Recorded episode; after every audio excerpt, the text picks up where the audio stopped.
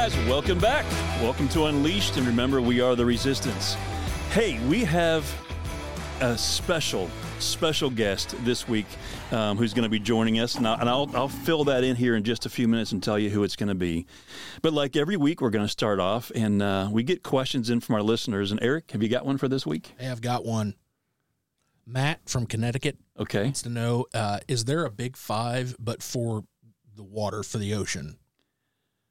Because they, they talk about you know the lions being uh, kind of king of the jungle. You know, for me, I, I, mean, obviously sharks come to the top of the list. You know, you don't fish for whales, so I would say, you know, I mean, great whites. I mean, when you're fishing with chickens, yeah. it, that's pretty big. Yeah. And, and I love halibut. You know, up in Alaska, when we get halibut up there, three, four hundred pounds. I mean, they're massive. So yeah, I mean, I I'd never heard of a big five for that, but I would say a shark would be like at the very top of my list. Grouper can get huge as well, but yeah, yeah. This is this conversations like this is how the movie Sharknado happened. So, uh huh. Uh, one I'm glad I never saw. Yeah, same. Ditto. Yeah, one of those B movies. Well, anyhow, so getting into today's episode, uh, you know, you guys have been listening, and I've talked a lot about um, in my own past, you know, getting started in the outdoor uh, ministry and all of the, the things that led up to that, and people and things that, that kind of brought me to the place to where I do what I do now.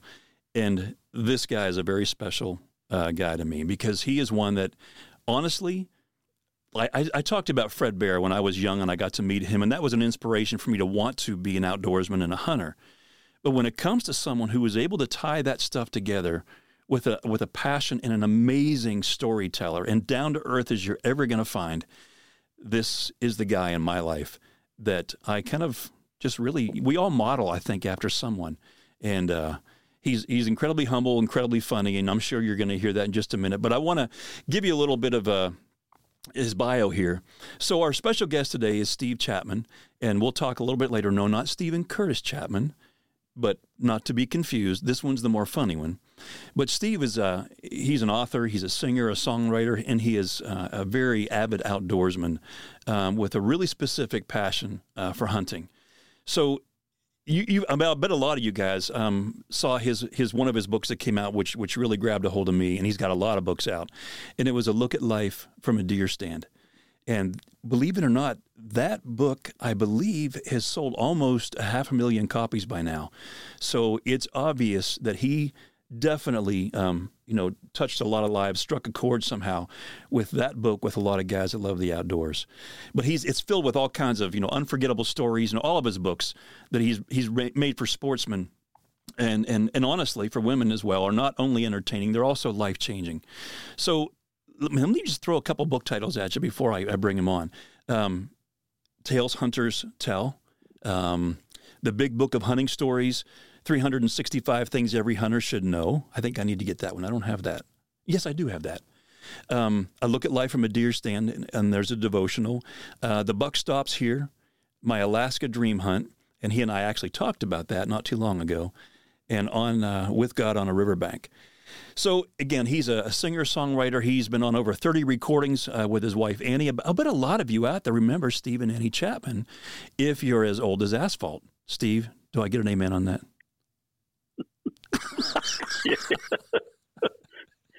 yeah, Moses came to one of our first concerts, so we we've been around a while. Oh my word! See, see, here we go. See, we're getting it started already. I mean, there's so many things, Steve, that I could say. I mean, you and your wife have recorded music. You do marriage seminars together. There's all kinds of stuff.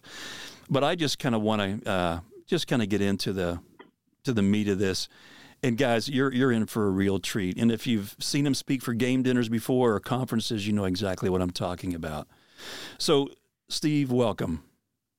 Well, thank you. And uh, if the Lord will forgive you for saying all those nice things, He'll forgive me for enjoying listening to. I got to be honest. I stole that asphalt line. Can you guess who I stole that from? Who? Bill Gaither. Well, of course. That would because he's been on the road longer than asphalt. And we're actually we're about 18 minutes from his house right now, so we're not too far, kind of in his backyard. Well, man, it is. Uh, a, are, is that is that where you live, or are you about to stalk them? That's what I want. I was on my way there right now. Um, no, Healy. I live in Anderson, Indiana. That's where I, I actually went Oh. to uh, college and stuff back in the day. So that was a long time ago too. Whenever I always say I graduated high school, I always turn my head. I go nineteen. but yeah, we're Yeah. real close. But so let's just kind of stop stop before we go into all the questions and stuff. You and I um, seem to pass on the road a lot, and I'm not like waving at you, but we'll be like on social media, and I'll see. I think I was in. Was it now? Was it Louisiana? Is it Louisiana? How do you say it? Uh, we say Louisiana here. All right. You know, remember, Steve's living down near Nashville, so we do have someone southern here. and I'm a northerner. Sorry, you guys, but we were. I was. What was it? Hornbeck. I think it was Hornbeck, Louisiana. Louisiana, excuse me. Um, and you Yeah. were you were speaking like five miles down the road. Yeah, Yeah. So it's just uh, we're passing. Like yeah. shit. Most most of my crowd was over where you were, so I'll, I'll forgive you for that. You know what's crazy? I think if I remember right, the population of Hornbeck is 486, I think, people. And this was a little hole in the wall. And if you want to know how much guys love adventure, there was over 550 guys that came that night in a town of 486. So, Yeah. and, Yeah. and Steve and I will both tell you, if you really want to wake up the men in your community, your church, get guys to come that would never darken the door of a church. Game dinners are Yeah. a wonderful way. And Steve, how many yeah, years you been a doing very that? unique, very unique outreach, but very effective. I I love. I mean, what's the old saying? I feel like a pig in mud at, at those at those events because you know they, these are my people, and uh, I love talking to a crowd with that's dressed in camo. There's nothing more fun. How many events are you doing a year? Well, until COVID, uh, I was doing, I don't know, 30, 40, uh, plus what Annie and I were doing. Um, but, you know, what COVID did to a lot of people like us, it, uh, it scaled us back. But to be honest with you, Brent, at 72, you know, scaling back is, is not a bad thing. Uh, you know, traveling is a, uh, I love getting there and doing what we do, but going there, it, you know, as the years go by, it gets tougher. It's not a glamorous thing, but uh, uh, I don't know how many this year. i I may do fifteen or twenty. It's Yeah. uh, And Yeah, you've I got mean- two kids now. I mean, they're they're how I'm gonna say. I'm trying to think how old your kids would be. well, they're in their mid forties. Uh, Nathan's forty five, I believe, forty six, and Heidi's forty three, and uh, they're all potty trained and raised and got their own families now. We got six six grandkids. We got four doe and two buck in the grand herd, and uh, the two boys have taken to uh, hunting and being in the outdoors. They they love it, but uh, it's been a good run. Yeah, I know a lot of guys I've met around the country where you have spoken and stayed over and gone hunting with them, or gone back and gone hunting with them. And that's one of the things I love about you is you are so um, personal you're so easy to get to to uh, talk to, but you care about the people you're with, and the fact that you go back and spend time with them. I know from them um, how much that has really meant to them. It just made you so approachable and so real. So I respect that. Yeah, Um, we. I, I tell people, you know, if we, I, I've been known to stay in homes, just, uh, you know, say, make me go to bed. we're not talking I'll- about a I'll- nursing home, right? Well, not yet.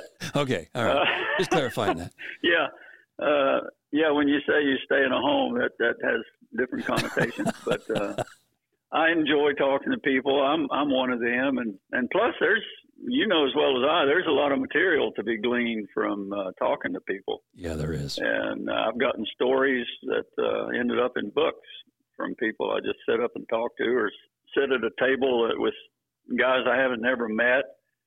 Uh, I remember one story: a guy across the table, we were eating the wild game dinner uh, food, and and he started talking about a bear hunt he went on, and and what happened, and and uh, I said, "Do you mind if I tell that story?" So I, I ended up telling it, but uh, you know, it's it's uh, fifty percent of what we do is uh, is uh, interacting with people. It's important.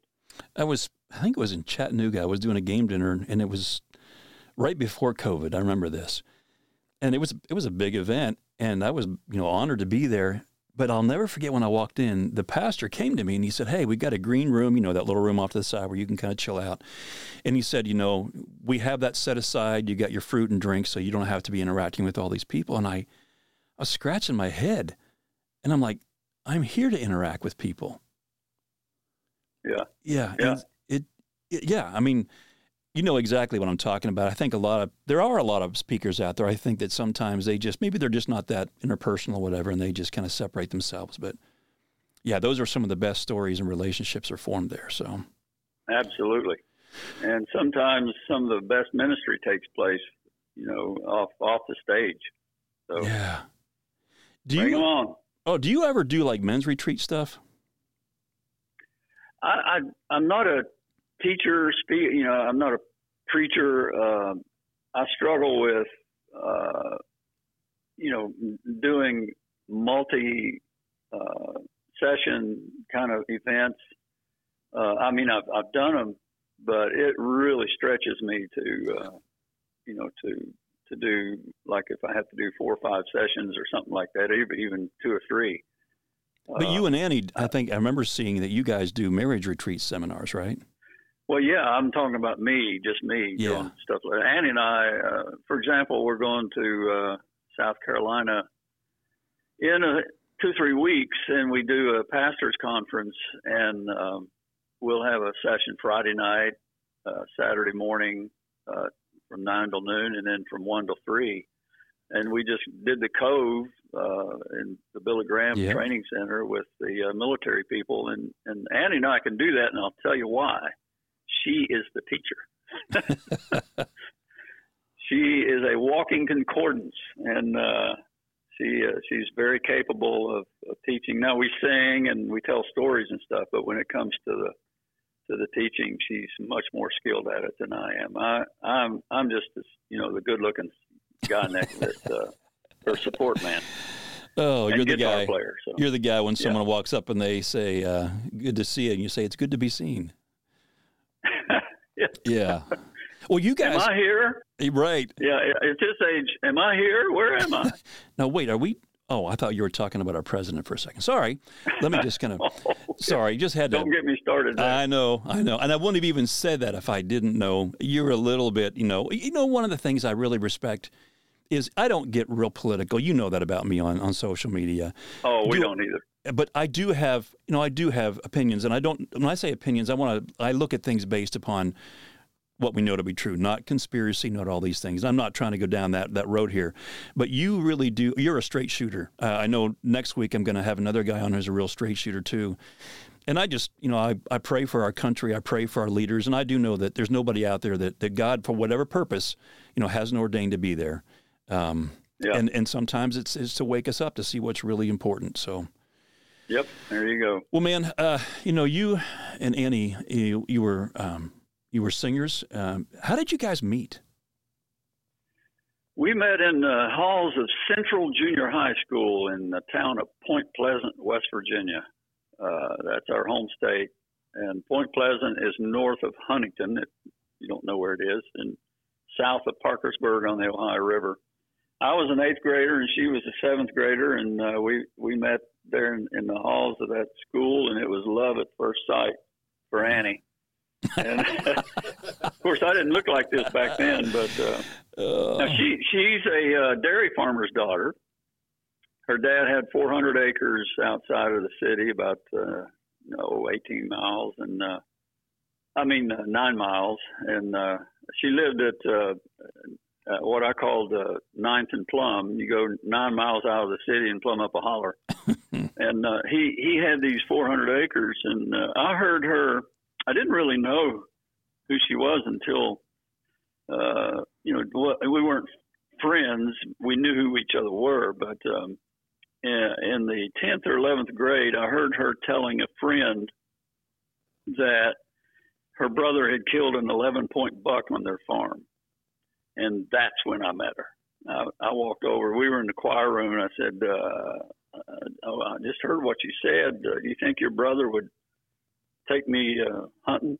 And uh, he he did, and that's. Uh, Annie knew that a, the way to a man's heart is through his tree stand, and I, I didn't know she had a, a crush on me, but um, that's where we met and we went to went through high school. She went off to West Virginia University or Moody first, Moody Bible College, and then West WVU, and then and then I went to uh, Marshall University, go Thundering Herd, and then uh, I I went off to the Navy, and uh, so in 1974, uh, I was ended up in Nashville, and a was going to Belmont Church there on Music Row, and mm-hmm. the preacher Don Finto, the pastor, uh, the group I was in, Dogwood, was four guys at the time, and we were all living in this apartment, uh, just four of us. And Pastor Finto came in and he he pulled us into a circle, put his arms around all of us, and and I don't know why he prayed this, other than it might have been the odor in the apartment, but. uh he said, "Oh God, give these men wives." and uh, within a year, all four of us were married.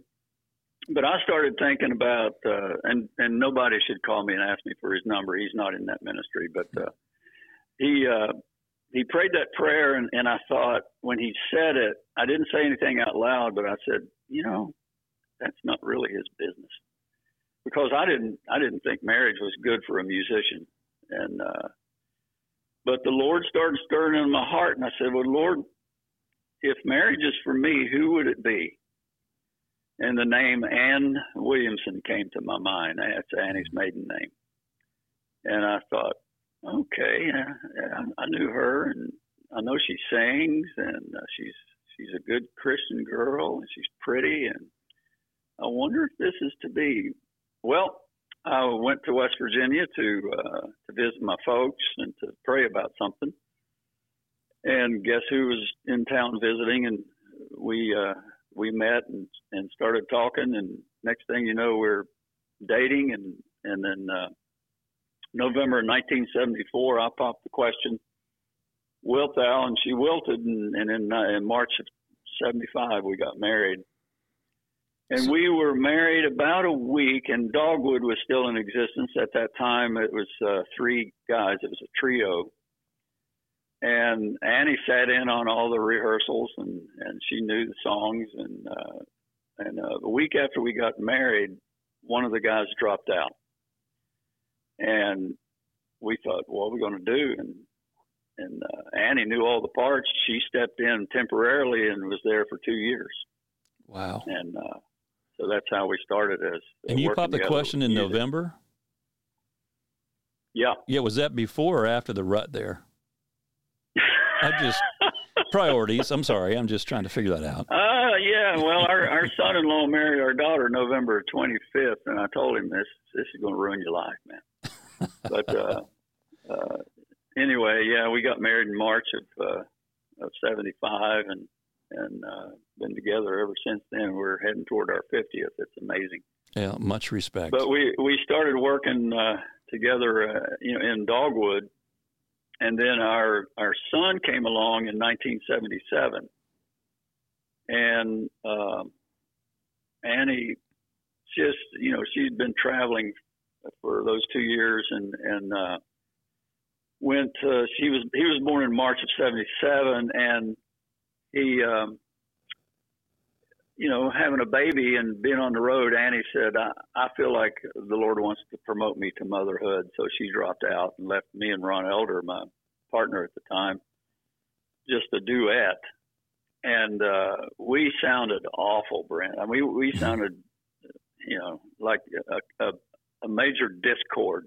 We were, we just couldn't harmonize, and it just wasn't sounding good. And but we were in Monroe, Louisiana, doing a concert, and the group that warmed us up was a five piece band, and they sounded so good. We invited them to come to Nashville and, and uh, be Dogwood with us, and, and they did. But the consequence of that was for the next uh, couple of years to keep seven men fed and yeah. rent, all the rents paid and everything. We had to be gone anywhere from 14 to 18 days a month.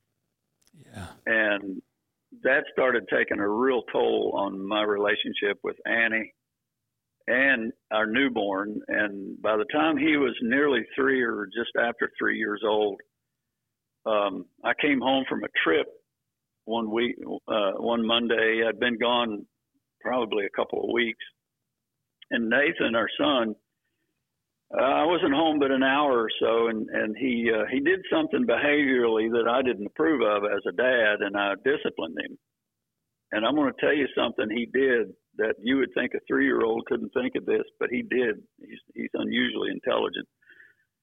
He looked at me and shook that finger in my face, and he said, "Old man, why don't you get in that motorhome, go take another trip?" Ooh. And I wondered later. I wondered why did he call me old man?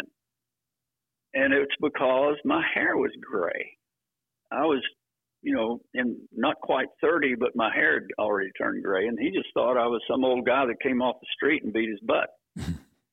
and when he said that, Brent, I said, "Okay, I'm losing him. I gotta, I gotta have a life change here." So I prayed about it, and a few weeks later, I told the guys, I said, "Guys, I got to go home." I, I've got to leave the group. I'm losing my son. I'm, I don't want to become a stranger at home. So uh, that's that. I, I was chief cook and bottle washer too. I was booking us and writing the songs and and you know doing doing you know how we are. We do everything and and uh, I left those guys uh, you know without a without a, a, a chief and uh, decided to uh, go home and and then Annie, she she had gotten so um, settled in her life as a mom and a housekeeper, and, and she didn't have a job. You know, fully dependent on me. It's not that she didn't work, but uh, she didn't have a, a paying job.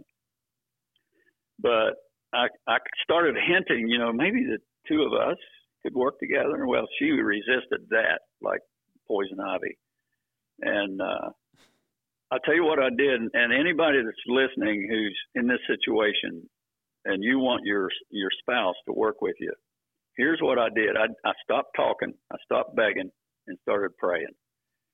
And I said, Lord, you're going to have to speak to her, and if if this uh, if this is something you want us to do to work together, then let her know. Uh, so I backed off, and then Annie had a series of dreams. where she was uh, unfaithful to me. And, and after the third or fourth one, she said, Lord, what are you trying to say? And yeah, and we're not people who who depend on dreams. You know, we're right, uh, right. You know, we're not uh, spooky. But in her case, it, this she said the Lord needed to be this drastic with her, and she said, "I'm not unfaithful. How am I unfaithful to to my husband?" And he said, "Because just whispered in her heart because you're not doing what you're called to do. And she came to me and she said, "Okay, we'll travel together. We'll do we'll do what's on your heart." And uh, so that that started in 1980, late 80, 81, and we've been working together ever since. And the the importance of letting God change the heart was when things got tough on the road. And Annie will tell you this when it got tough on the road because we traveled with Nathan and Heidi, and that in itself is a major uh, chore, traveling with with uh, t- little kids. But she said when things got tough, I didn't blame you. I had to go to God about it, and uh, that's that's what I recommend. so this is kind of how you guys then got started doing your whole family, what you're known for now so much with your family ministry. To the yeah, family. when I was, uh, you know, I, I still had concerts and con- contractual uh, uh, obligations to fulfill with Dogwood. So it took me six months to leave the group. But and in that period of time when I was gone, my heart was aching because I wasn't home. And so, as a songwriter, you know what I write about is what is stirring in my heart. Uh, and so I, I ended up writing songs about family that that uh, you know it, it was just burning in my soul about that topic, and I'd come home and I'd have a song or maybe two about that. And so when we started working together, we said, "What are we going to sing about?" You know, we're not Southern gospel, we're not heaven songs, we're not uh, worship songs. What are we going to sing about? And I said, "Well, we've got these songs about family. Let's start singing them." And one of the songs, Brent, was a song called Daddy, Please Find a Reason. And it was about a little boy who uh, was overhearing his parents fight. And the dad packs a bag and starts to leave. And the little boy says, If you can't find a reason to stay, how about me? That's the gist of the song. Well, the first time we sang that uh, together, we got an invitation uh, to sing somewhere, and and uh, there was a woman who came up afterwards and said, "Please keep singing that song. We just went through that. Let others know about the pain of of, uh, of you know that that disaster in a family." And that was kind of a cue for us to pursue, continue to pursue this topic in, in our ministry, and, and that's how it started.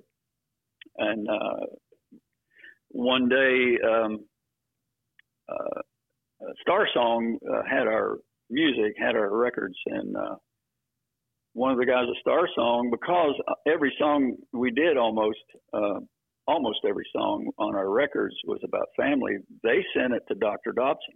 Mm-hmm. They sent the, one of the, the albums to Dr. Dobson, and his co-host at the time, Mike Trout, called me, and he said, uh, "Is this all you sing about?" Uh, we said, "Yeah."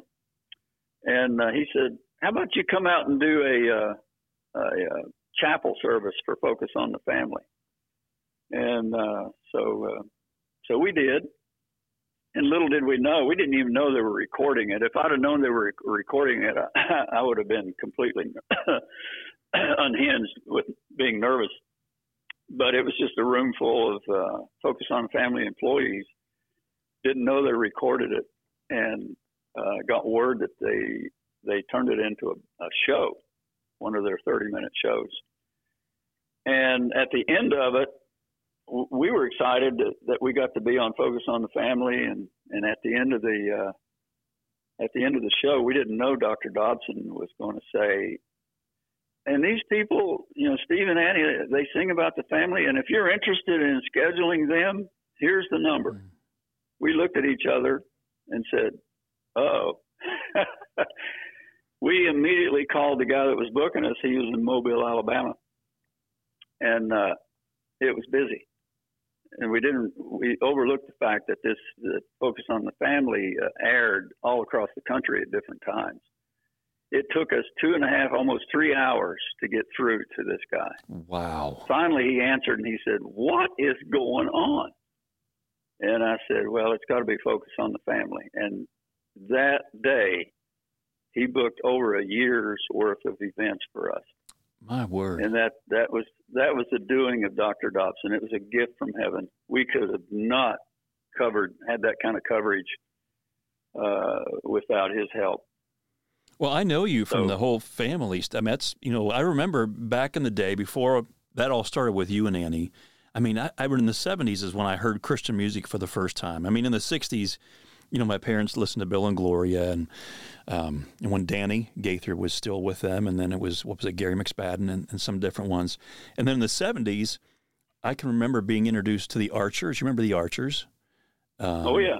Uh, Randy Stonehill. Um, the Imperials. Yeah. Those were like my Russ Taff. I mean, when he was singing with the Imperials, I mean, I just fell in love with this guy's voice. As a matter of fact, the first song I ever sang was one that he sang with the uh, the Imperials. I think it was was it called "Praise the Lord." Yeah, that uh, Sail On album. Yeah, and I just yeah. you know it just moved me. So I'm I'm curious because yeah. I know that this theme that you've had with family and you've been doing with Annie for years. How when did you start doing outdoor events and how did you begin because i've heard you speak and you work the whole family thing right into it which hits everybody in the audience when did you start working yeah, that Go ahead. I decided not to abandon the theme, you know, and go uh, to to these events without um, uh, including the topic that was our calling. and, uh, and, and so our um, my my presentation uh, at a wild game dinner will include uh, one title I've given it is uh, the benefits of being an outdoorsman, and, and included in that is uh, uh, not only the benefit of the challenge. every man loves a challenge, but another important benefit is how it can help you connect to your kids. And absolutely, I'll do a a song called First One, and it's um, and I set it up this way. Uh, you know, being with your kids in the outdoors uh, offers at least two advantages, two benefits. One, uh, Romans 1:20, God's invisible attributes, His eternal power and divine nature, have been clearly seen, being understood through what has been made. Well, you take a kid into the outdoors, you've you've uh, put him in the uh, context of the Creator's creation, and you can teach him, him or her, all kinds of things using the outdoors. And the other benefit is what I like to call the the distraction of action. And uh, a lot of guys are are like me. We'd rather do and talk, not just talk. You know, uh, if you're on a riverbank with a guy cranking a a, a reel, somehow your jaw's looser. You know what I mean? When mm-hmm. you're doing something with a guy, you'll say things that uh, your conversation seems to be a little more robust. And when you're with a kid, sometimes things will be said that may not be said in any other setting, and sometimes things will be said that really need to be heard. And uh, see if I can remember this, uh, the lyric to my first, to the, it's called my first one. Uh, we were side by side in Daddy's old deer stand. Uh, cold December day, couldn't feel my hands. Then he whispered my name as he looked out through the timber. And what happened just then, I'll always remember. He said, I love you, son. I'm proud of my boy. I'm glad you came along. You've been my joy. To get a trophy like that is the dream of every son. And that day was the day I got my first one. Of course, it's referring to the to hearing the the words "I love you." I've had guy I had a guy come up to me after I sang that, and he said, "Man, I've been I'm 52 years old, and my dad's in his uh, 70s." He said, "I've I've never heard him say I love you," mm. and uh, he's here tonight. I hope he uh, heard that song, and and uh, maybe maybe it'll happen you know, and hearing stories like that. Yeah, so, music can be uh, so incredibly powerful. You know, my dad couldn't carry a tune in the bucket. my mom was a choir director in the church, you know, where I was at, and uh, I didn't. Yeah. I didn't actually start singing until I was almost twenty one. I, I, waited. You know, I just. It, back where I grew up in Pennsylvania, you know, you played football, you wrestled, you didn't sing. That was kind of the way it was. I mean, you hunted and you fished. You know, my dad, yeah. he wasn't an outdoorsman, Steve. He, uh, as a matter of fact, you know, he would take me because he knew I wanted to do it and loved it but what's funny is the first time he ever took me out, you know, it was that first day of deer season. You know, it was the first Monday after Thanksgiving in Pennsylvania. That's the way it used to always be. And I'll never forget, it was it was 18 degrees, the wind chill was below zero. And he takes me Ooh. out to the middle of a field in a wide open field with a wind, and there's a little mound with a, one little tree. And I'm thinking, we're not going to see. He didn't know what to do. But the funniest yeah. part wasn't that. It's when we got in the car to leave the house he said, Oh, hold on a minute. Now, my dad had been a school teacher for, for years and years, and he had a routine. And he gets back in the car, and I'm smelling something. And I said, What is that smell? He says, Well, that's Old Spice. We didn't see a single deer. but you know, yeah. the best conversations in the world were with my dad just being yeah. together. We, we got to, to connect and talk. There was no other distraction. It was us. And so yeah. You know, the, the influence, you know, you had in my life, Fred Bear, different ones. But my dad, even though he didn't know how to hunt, he made sure he was with me because he knew I loved it and he loved me. Yeah, so, there you go. So we, uh, you know, I've, I've, found I've found with fishing is a great way to be with a kid, and I, I do a song in in the wild game dinner called "Just Add Water," and it's you know being with your kids and and uh, but I found with kids uh, if you want to be with your kids, take them fishing. If you want to go fishing, don't take the kids. Yeah. Have you seen? you're, you, you, Go ahead. I'm sorry. No, have you seen that like a meme on social media? It's it's not actually not a meme. It's a, it's what they call it now a reel, I think it is. But there's a father and a little girl on a boat, and she catches this little bluegill, and she is excited and she's dancing, and the caption says, "And she thinks it's all about the fish." Yeah, yeah. It was That's uh, the memory. Trace Atkins has a great song about that too. Yeah. Oh, But you know, ta being with the kids, uh, I didn't abandon them. And Nathan loves to hunt. He he just bought 82 acres south of uh, Nashville. That um, uh, he bought it last spring, not this recent spring, but the last year. And uh, he's he's putting in a uh, food plot, and we we're strategizing. You know how we get about this time of the year, we start to paw the ground with our uh, with our deer gear on, but um, he's uh, I'm I'm on, I'm on the prowl for a side by side because uh, where we park, there's an old house there that he's restoring, and everything you hunt is uphill from there. And for a 72 year old, I'm going to need a side by side. So if anybody's got one they want to give away, let me know. But hey, I'll um, join you on that. yeah, but and Nathan and Heidi, uh, she she she doesn't hunt. I, um, she loves to fish. We've been on the Appalachian Trail. She loves to canoe and kayak and stuff. So we we've done that. Um, and they uh, they're passing it on to, to their own kids and uh, you know the outdoors. But it's it's just a, it's just one of the great benefits.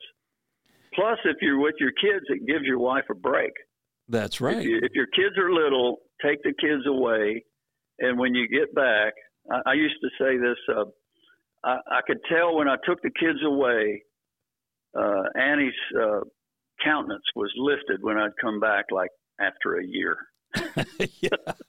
Here, here's something funny. I was at a game dinner Yeah. this spring, and I sh- was showing a guy a picture of. We have a, a mini. Here, here we go. I'm not a Starbucks guy, so I couldn't tell you all the flavors. This is kind of a flavor of a dog. It's a it's a mini F1B Golden Doodle. That's like the equivalent of saying, "Give me a double pump mocha with all these other whatever they say."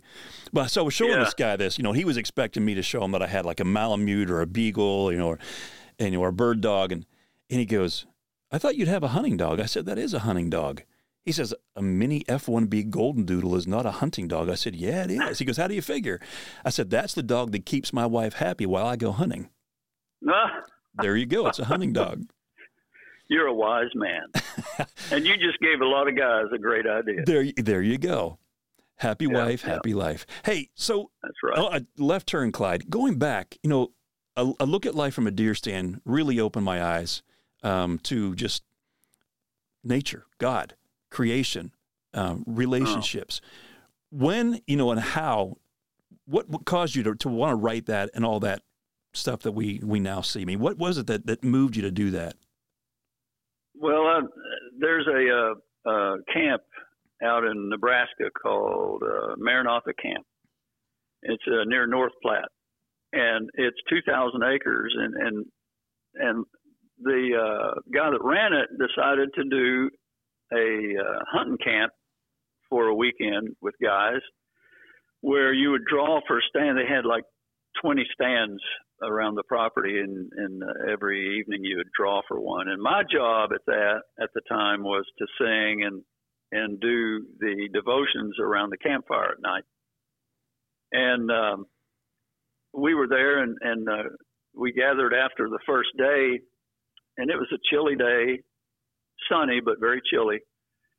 And one of the guys that around the campfire or the uh, fireplace started talking about how about the uh, the vapor that he was breathing out that morning, and and uh, how dis- he was sure the deer could see it. You know, and it just Mhm. roll out, and and you know how your breath does in a cold day, and especially when the sun's shining on you. And uh, he started talking about. It, and he said, I I watched that vapor go out there and just hang for a minute and then disappear. And he said, I thought about James, the passage of James, where just a vapor. And I went, I thought that same thing. I wonder how many other guys have thought that same thing. So that night, I wrote a chapter called The Vapor. And then I thought, I wonder how many more of these I can come up with just to connect with these guys that I so enjoy being around. And about oh, know, a few weeks later, I had uh, 15 stories uh, in in the can, and I thought, you know, self-publish. So that's when I called Charlie Alsheimer and and uh, asked him if he had a picture that would uh, do two things for the cover of my self-published book, and that was a woman would look at it and go, "Oh, beautiful," and a man would look at the buck on the cover and his trigger finger twitch. so Charlie provided me a great picture. We self-published the book, and again, it was just my goal was to connect with guys, and plus, you know, we were traveling, and and uh, we always had a product table with our books, and and by then, by the way, we had written uh, a couple of books uh, through Baker Books. It used to be Bethany. Yep. And uh, we had written uh, Married Lovers, Married Friends, and Gifts Your Kids Can't Break.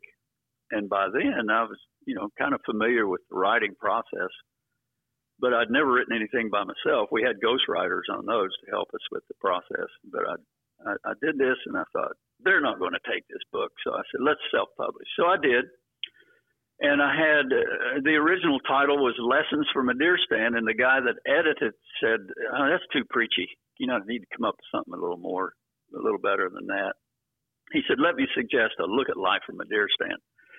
Well, you know, that was just a great suggestion. I ended up paying him extra later on just to say thanks for a great title.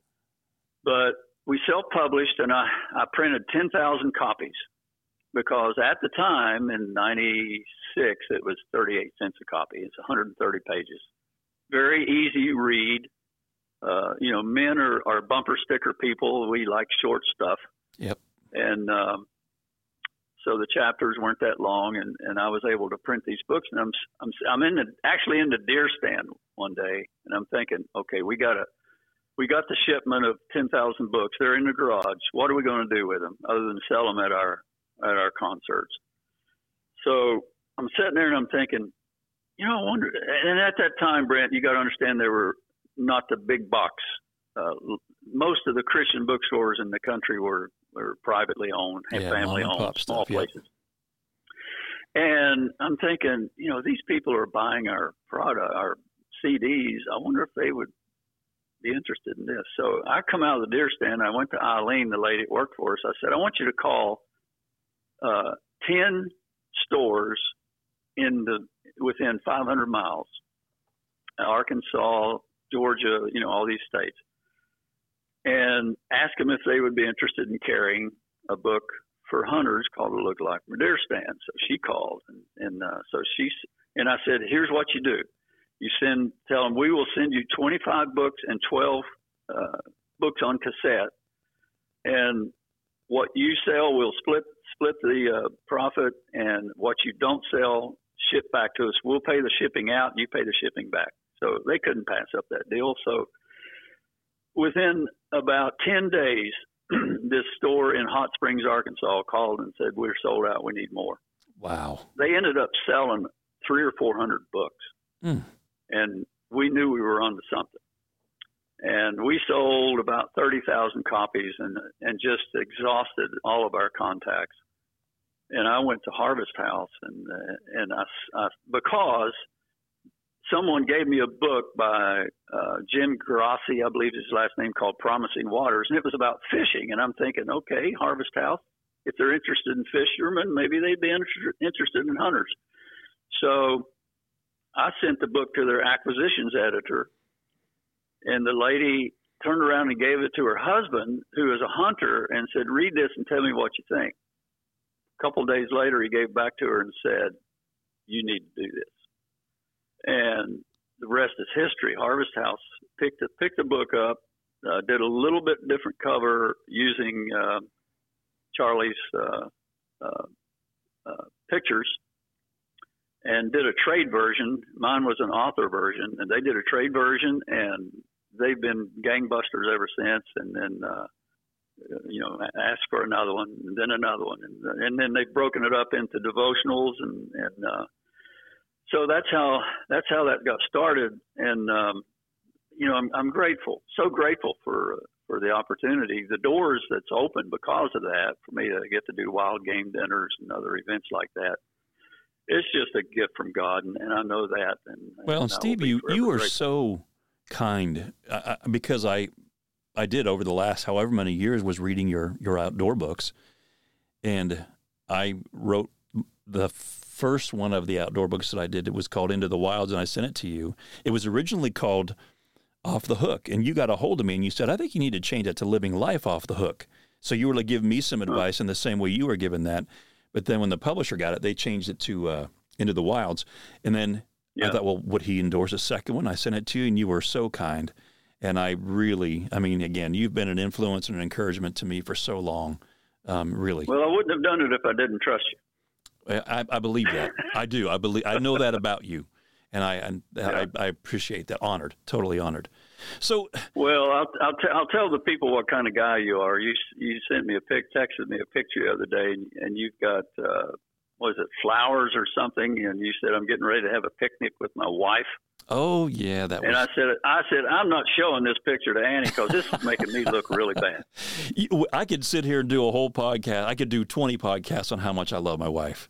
And uh, yeah, yeah. we went to the, the, little spots where we first met and all the things we did when we first, you know, got together. And yeah, oh man, you, you know those moments because when you love your wife so much, you just you don't want to leave those moments. You wish you could just stay there, whether it's a concert you're at together or a view of creation. You're both, you know, feeling love and what God did. And yeah, don't get me started. I mean, there's, I can, I could talk hunting if we wanted to get down to hardcore. You know, don't be seen, heard, or smell. What kind of broadhead? What kind of bow? You know, all that kind of stuff. But you get me talking yeah. about loving your wife. That hands down is my favorite thing. I just, I am so. Well, that, that's your qualification for, uh, as far as I'm concerned, for uh, speaking. You know, it's, it's my dad was a pastor. Who he was in the pulpit was not any different than who he was at home, and who he was at home was not any different than what he was in the pulpit. That's the highest compliment I could pay my dad. He was a great preacher, but the higher compliment was who, who he was at home, and uh, that, that that was his qualification. One of the neatest so things. Kudos was, to you, but but you are making me look bad, man. One of the neatest things at that date the other night, sorry, is I had gotten her a card and I had written in it, and I was writing. You know, it was like these trifold cards, and I, you know, I covered the whole thing on the inside because I'm I love words, and I I said something. I said, "When's the last time that you can remember asking me, do you love me?" And she goes, "I can't." That was the biggest hmm. compliment I could have had. Yeah. And guys, so you're, yeah, go ahead. My my mother, my mother at their 50th anniversary, my mom and dad's 50th. She stood up and she said, "I just want you all to know, I married me a has been." And we all laughed, and she said, "He has been faithful. Mm. He has been true. Whatever I wanted, he always came through." And I went, "Darn, there's a song right yeah. there." So I wrote a song called Has Been. It's it's a fun song, just quoting my mother. And I thought, okay, Dad did good if he's if he's getting that kind of compliment. But I, I'll tell you this about you know the guys that are that hunt, who listen, or fish, or whatever. If you have a hobby that you're spending money on, let me let me make a suggestion. If you go buy something uh, like let's say you need a new release for your bow uh, you, you want to get a new Scott or whatever they're making now, mm-hmm. and it's seventy five or hundred bucks, whatever you're paying. Go get cash out of the bank, and after you come home, you hold that thing up and say, "I got me something for what I like to do. Here's you some cash in equal value for whatever it is you like to do." You talking about winning points right there, and if you're a deer hunter, points are important. Yep. You're going to win some yep. points. Yep. And I call it the equal cash value method. And uh, it, it, now I don't recommend that with Ranger boats and that kind of thing. So uh, you know, or Harley Davidsons because that's, that's above my ability. But um, but these little things that we buy, just let her know you're thinking about her and that you're being fair with your funds. You know, and Steve, one of the things I always talk about with guys at game dinners too is I'll say, you know, we all get our phones out, we're showing each other how big the buck is we got last year. You know, was did I have more points than you did? All these different things, and it's because we're we're trying to get our identity from our performance. And if a man is is tied up in that he isn't going to be able to love his wife well because it's going to be all about him, his performance. Look at me. But when we can die, this is my, one of the things I wanted to ask you is when we can die to self, because when we love someone so much that we would really would lay our life down for them, we know we've really found what love looks like. And I can only do that when my identity is in Christ because when I when my identity is in Christ, I no longer need something from my wife. I now can give it to her. I can offer it to yeah. her, and that makes her beauty come alive and makes the masculinity in me just you know just wow. You know, it's incredible the way God made this stuff. So yeah. Let me ask you. Um, I got maybe two things I want to ask, and then we're going to wrap it up. But you know, you speak all over the country. You've you've been in music. You're an author. You're a speaker. You, all these different hats you've worn for so many years. Uh, and, and, I'll tell you what, you know, selling almost a half a million books, people they they see these bestsellers. Well, they sold millions and millions. I'm telling you, that is not the norm. If you go in and you even Google, you know, what's the average amount of books that someone might sell? It's only a couple thousand books. It really is that low. So you definitely touched a chord with guys and I think one of the things is you are so disarming with your personality and so down to earth and so real that it helps us get in touch with that side of us where we don't have to try to prove to be someone because you laugh at yourself. You'll make fun of yourself sometimes when you're like you did at the beginning of this podcast. There's something really disarming about that. And it comes from a person who understands where their identity comes from. So I wanted to ask you how important do you think it is that men maybe have another man walk with them through the wilderness to help them discover all this stuff like we're talking about you know both the physical and the spiritual wilderness. Oh man I, there's no way to put a value on that. Um, i have a, a good friend lindsay who you know we've hunted together. We he was my cameraman in alaska when he uh, when i took the brownie and and uh, we've been on the Lake Erie, just just all kinds of stuff, and we even have parallel events in our lives. He his uh, septic tank went out, and mine went out at the same time. he had a heart attack. I ended up in the in the uh, uh, emergency room with a heart issue. It wasn't uh, life threatening, but uh, at I mean with, within days. And just last week, his AC went out, and I went, oh no! And then my AC went out. So hey, we are brothers of different mothers. And Lindsay is is the kind of guy who lets me be uh, who I am. And if if uh, he detects something, you know, the other day we were playing golf, and I I just you know I went off the rails and hit one off the fairway, and and he looked over and he said, "Humility is good for Steve Chapman." you know that kind of interchange you you just can't put a value on it. He he i call him to task. He calls me to task. And um and and we do it gently. It's not yeah. something we yell at each other but uh yeah. we're willing to allow the other one to be uh you know an advisory source. And um I, I have a couple of friends like that. And uh, again, there's there's just no way to to uh, measure yeah. the value of, of uh, accountability with with a brother or two brothers, and um, you know I, I always think about the disciples how how they're out there, uh, you know, being men, and uh, you know who who called them down when when they got out of hand. You know, sitting around fires or whatever, they were they were just men, yep. and uh, somebody had to call them down. It's probably Peter. Yeah, probably. He, then again, he probably instigated. That's right. But uh, uh, but anyway, um, I'm I'm grateful for you know Annie is a is a great, of course, a soundboard for my life as a, as a believer. But we also, and she has friends that that she calls on that say things, you know, they talk about things that Annie and I don't talk about. Yeah. I have yeah. things I talk about with Lindsay that uh, I want, you know, it's hard to talk about with Annie. So, yeah. You know, masculinity uh, bestows masculinity. Femininity, femininity yep. can never bestow masculinity. It's that man speaking to a man. And, you know, and I, I'm a big believer. You know, I hear guys saying, you know, accountability groups, and I say, great. Just be careful with the interpretation of that word. Don't make it so that you're like reporting to your parole officer each week.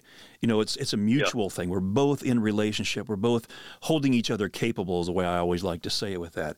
But it is it is vital. And you know, we said today, you and I were talking this morning about um, we have guys we might only see once or twice a year, maybe hunting turkey in the spring or maybe hunting deer in the fall. But we have that connection with them. And somehow, guys in the outdoors, we have this bond that no matter what's going on, we know we can reach out to them. There's a brotherhood. There really is. Yeah. It's a blood bond. Yep.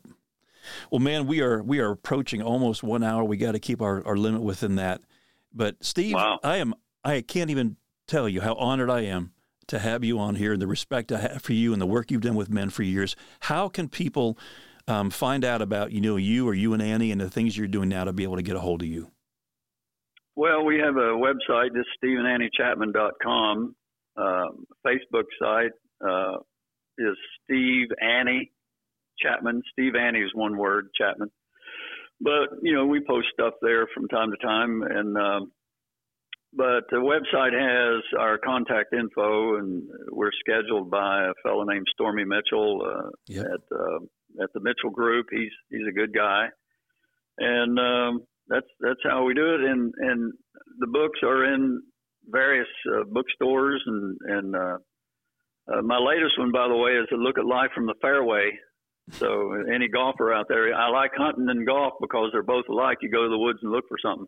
That's right. So at least I do but uh, I've reached out to, to that that world and and uh, just you know any anything that uh, people can pick up. There's they're going to uh, there will be a re- it's a resource for uh, improving your life and and uh, your walk with Christ. That's the main goal.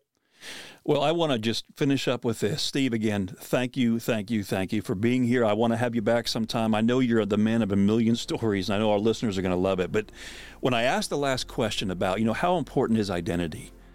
And everything you've been hearing today, what Steve's been talking about, what we've been talking about, is about a relationship with our Maker. And guys, I want you to know something. A lot of us we've been through hard times maybe you've been through divorce. Maybe you've been through loss of a job. And your question you know do i really have what it takes? If you're a believer in jesus christ you absolutely have everything you will ever need because the god of the universe is in you. And i always say this that when a man knows who he is in christ that he's been created in the image of the living god when he's no longer held captive by the opinions of others or cares whether he lives or dies he is now incredibly dangerous dangerous for good. Steve, thank you for being so real. Um, you're, you're, being authentic and being dangerous for good. It is an honor to call yeah. you brother, my friend. I appreciate it. Appreciate your time. All right, guys, we will see you all back here next week on the next episode of Unleashed. And remember, we are the resistance. See you next time.